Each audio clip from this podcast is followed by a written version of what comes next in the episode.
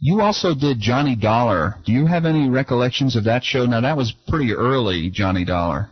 I tell you what, that's where I first met Edmond O'Brien. We became great friends. He was Johnny Dollar. Then there was another Johnny Dollar uh, named John Lund.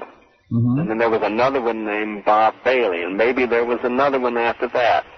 But through the years, it was funny. Every time they got in the soup, I, uh, you know, uh, I forget who produced it. Jack Johnstone. That's right. Right. And there was somebody else before him, maybe Norm Macdonnell or somebody, but they would give me a ring because I knew the format so well. I could write it quickly and make it work. Lo and behold, I find out that I own more of Johnny Dollar than CBS does now. I own all the scripts I ever wrote for them. And we have discussed from time to time making a television series out of it. But that's all we've done is discuss it. Wrigley's Spearmint Chewing Gum, the refreshing, delicious treat that gives you chewing enjoyment, presents for your listening enjoyment John Lund as Johnny Dollar. Tom Benson, Johnny. Feel like traveling? Not particularly. Why? About six months ago, we wrote two policies a man and his wife, Harrison and Maida Langley. Double indemnity. 125000 each.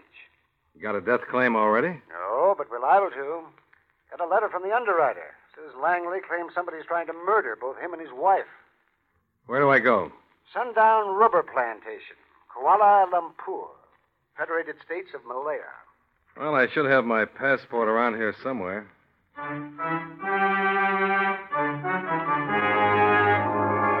The makers of Wrigley's Spearmint Chewing Gum bring you John Lund and another adventure of the man with the action packed expense account, America's fabulous freelance insurance investigator. Yours truly, Johnny Dollar.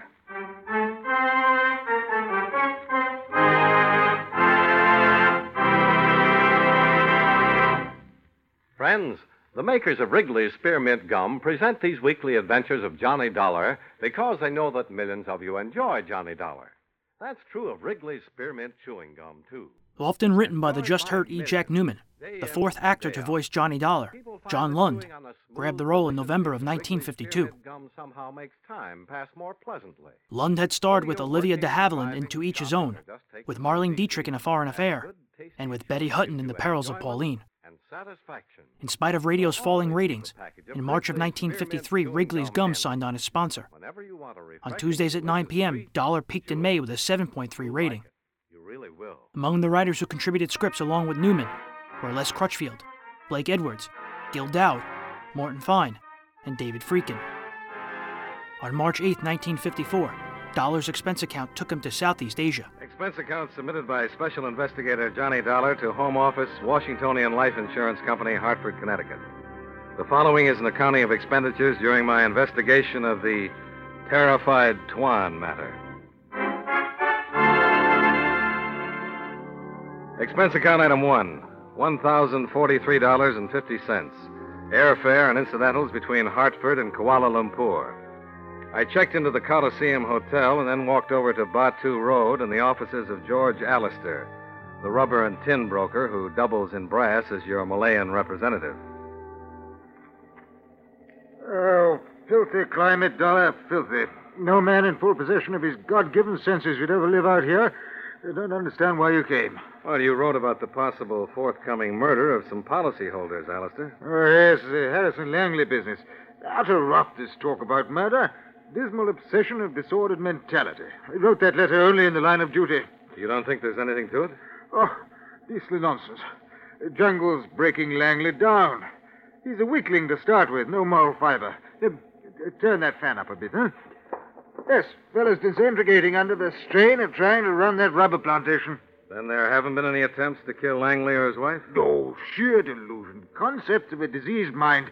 Uh, checked with the police. No reports made. Oh, Jungle's got him. That and the filthy terrorists. His plantation's in terrorist country? Hmm. Uh, sundown some 45 miles north of here. Everything north of Kuala's in terrorist domain. Filthy blighters. Ambushing traffic. Attacking villages, plantations. Murdering, burning, slashing rubber trees. No man's in his right mind would live in this filthy country. Yeah. How do I get out there? I hire an armored car. Only way to travel through the jungle. Take your own chances, though. Might be blown up by landmines. I won't take any responsibility. I'm not asking you to. So you, you make your investigation if you have to, Dollar. Won't get you anywhere. Utter waste of time. Then go back home to the States, out of this filthy climate, beastly country. Uh huh. If you hate this country so much, Alistair, why do you stick around? Ah, oh, good question. Asked myself that many times. Always came up with the same answer. What's that? Making too much money. Well, that sounds reasonable.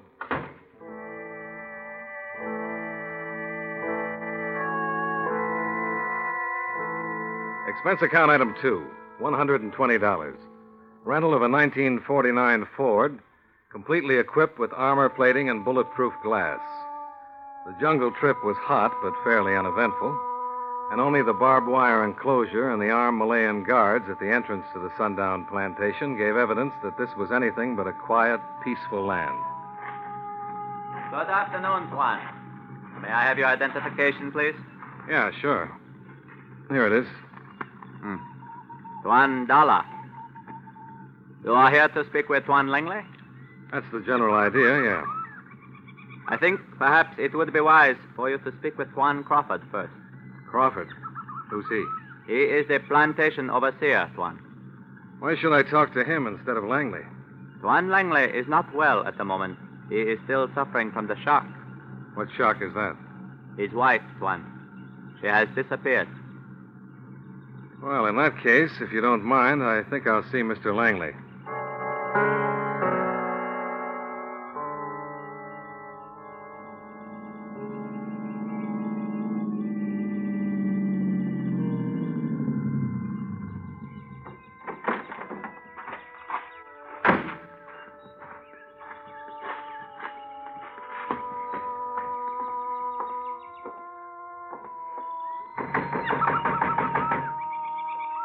The screen door, I could see part of the interior of Langley's house.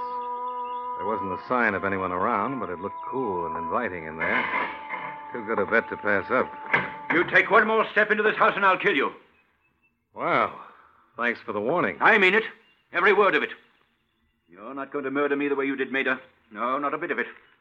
You didn't expect me to be waiting here ready for you when you came sneaking in, did you? No, I'll bet you didn't.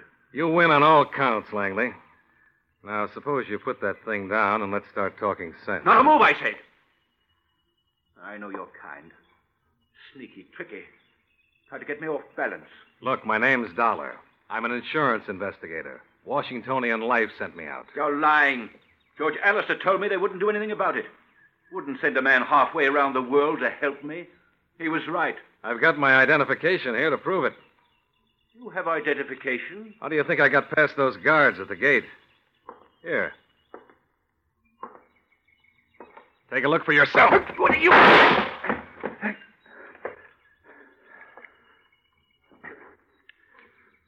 Thanks.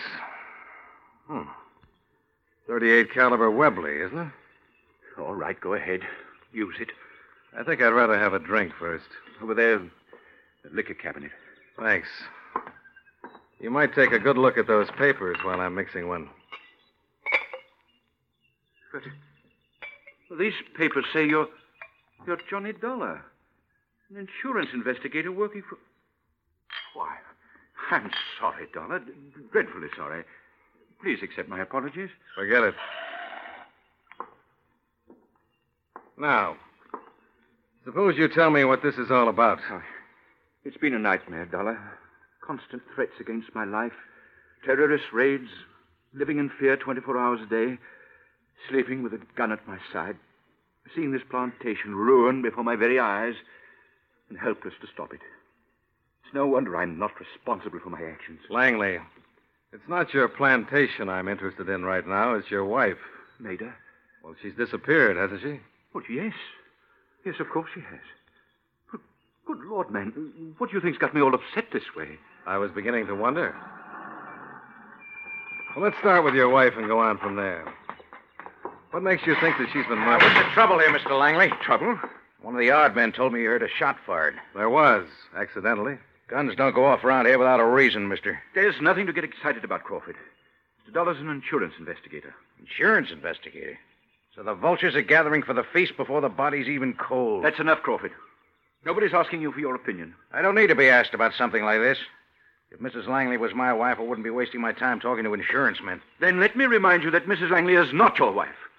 Even though I'm certain that two of you wish she were. Why, you dirty little... Okay, Crawford, hold it. If you've got anything to say, suppose you tell it to me. Yes, that's a good idea, Crawford. Instead of my saying anything, why don't you tell Mr. Dollar all you know about the disappearance of my wife? That might help clarify things in a hurry. Okay. I'll be outside in the Jeep, Mr. Dollar. I'll take you on a personally conducted tour. That way you'll be sure of getting the truth from once. Well, there's part of your answer. Yeah? How's that? Well, it's obvious, isn't it? Crawford's in love with my wife. They've been carrying on behind my back for months. If anyone has a motive for trying to kill me, it's Crawford. Yeah, or it could be the other way around.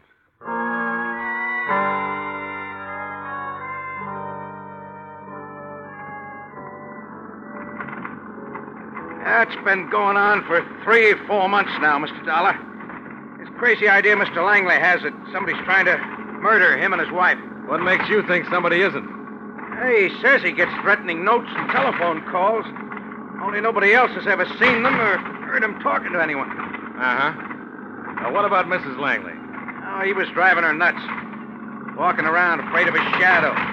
Carrying a gun every place he went, spying on her and me. Trying to find out if something was going on between us. Now, was there? If you knew Mrs. Langley, you wouldn't even think of asking that question. But I don't. And I'm still trying to find out what happened to her. Well, I'll show you. Hey, you see where the barbed wire's been cut? Those young rubber saplings have been slashed? A terrorist raid? Looks like it, doesn't it? Well, what's this got to do with Mrs. Langley? The guard who met you at the gate, Bandar. He found the fence and trees that way, making his rounds this morning. He also found a sleeve torn from one of Mrs. Langley's blouses. It was covered with blood. And no one has seen Mrs. Langley since last night. You figure the terrorist took her with him? I think Mr. Langley staged the whole thing to make it look like that. Yeah? Why? He's in debt. The 50,000 pound note on the plantation's coming due in 60 days. His wife's insurance would cover that nicely. Well, it's an interesting theory. Let's go back, huh?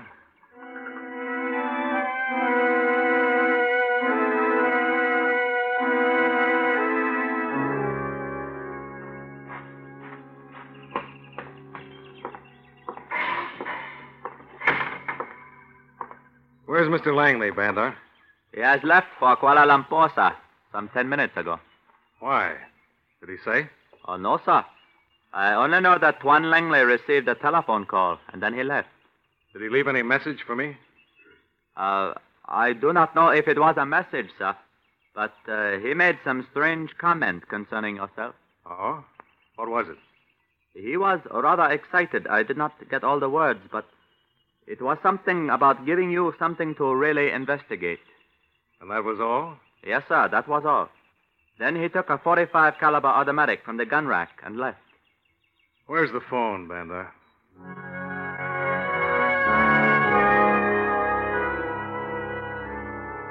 Yes, that's right, Dollar. I did speak with Langley a few minutes ago. Uh, nothing important. Just a routine business question about a shipment of rubber. You're sure that's all it was, Alistair?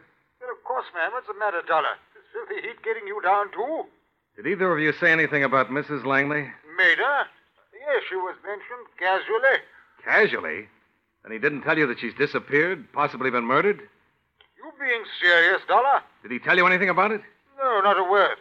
Matter of fact, I was the only one who mentioned Maida. Perfectly casual reference, as I told you. Well, what did you say, Alistair? Merely that I just finished having a drink with her at the Coliseum bar.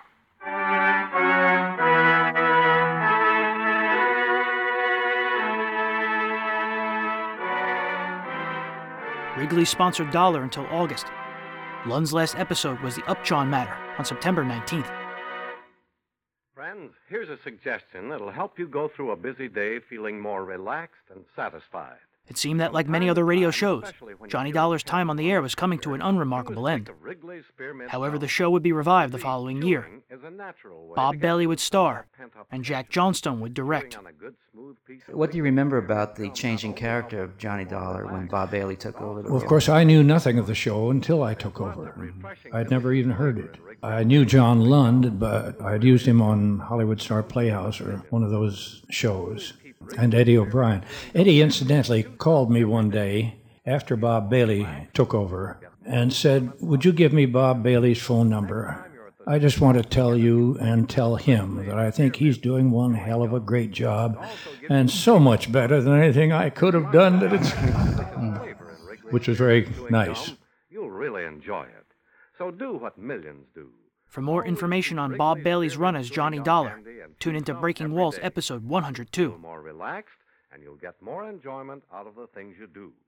Next time you're at the store, get a few packages of Wrigley's Spearmint.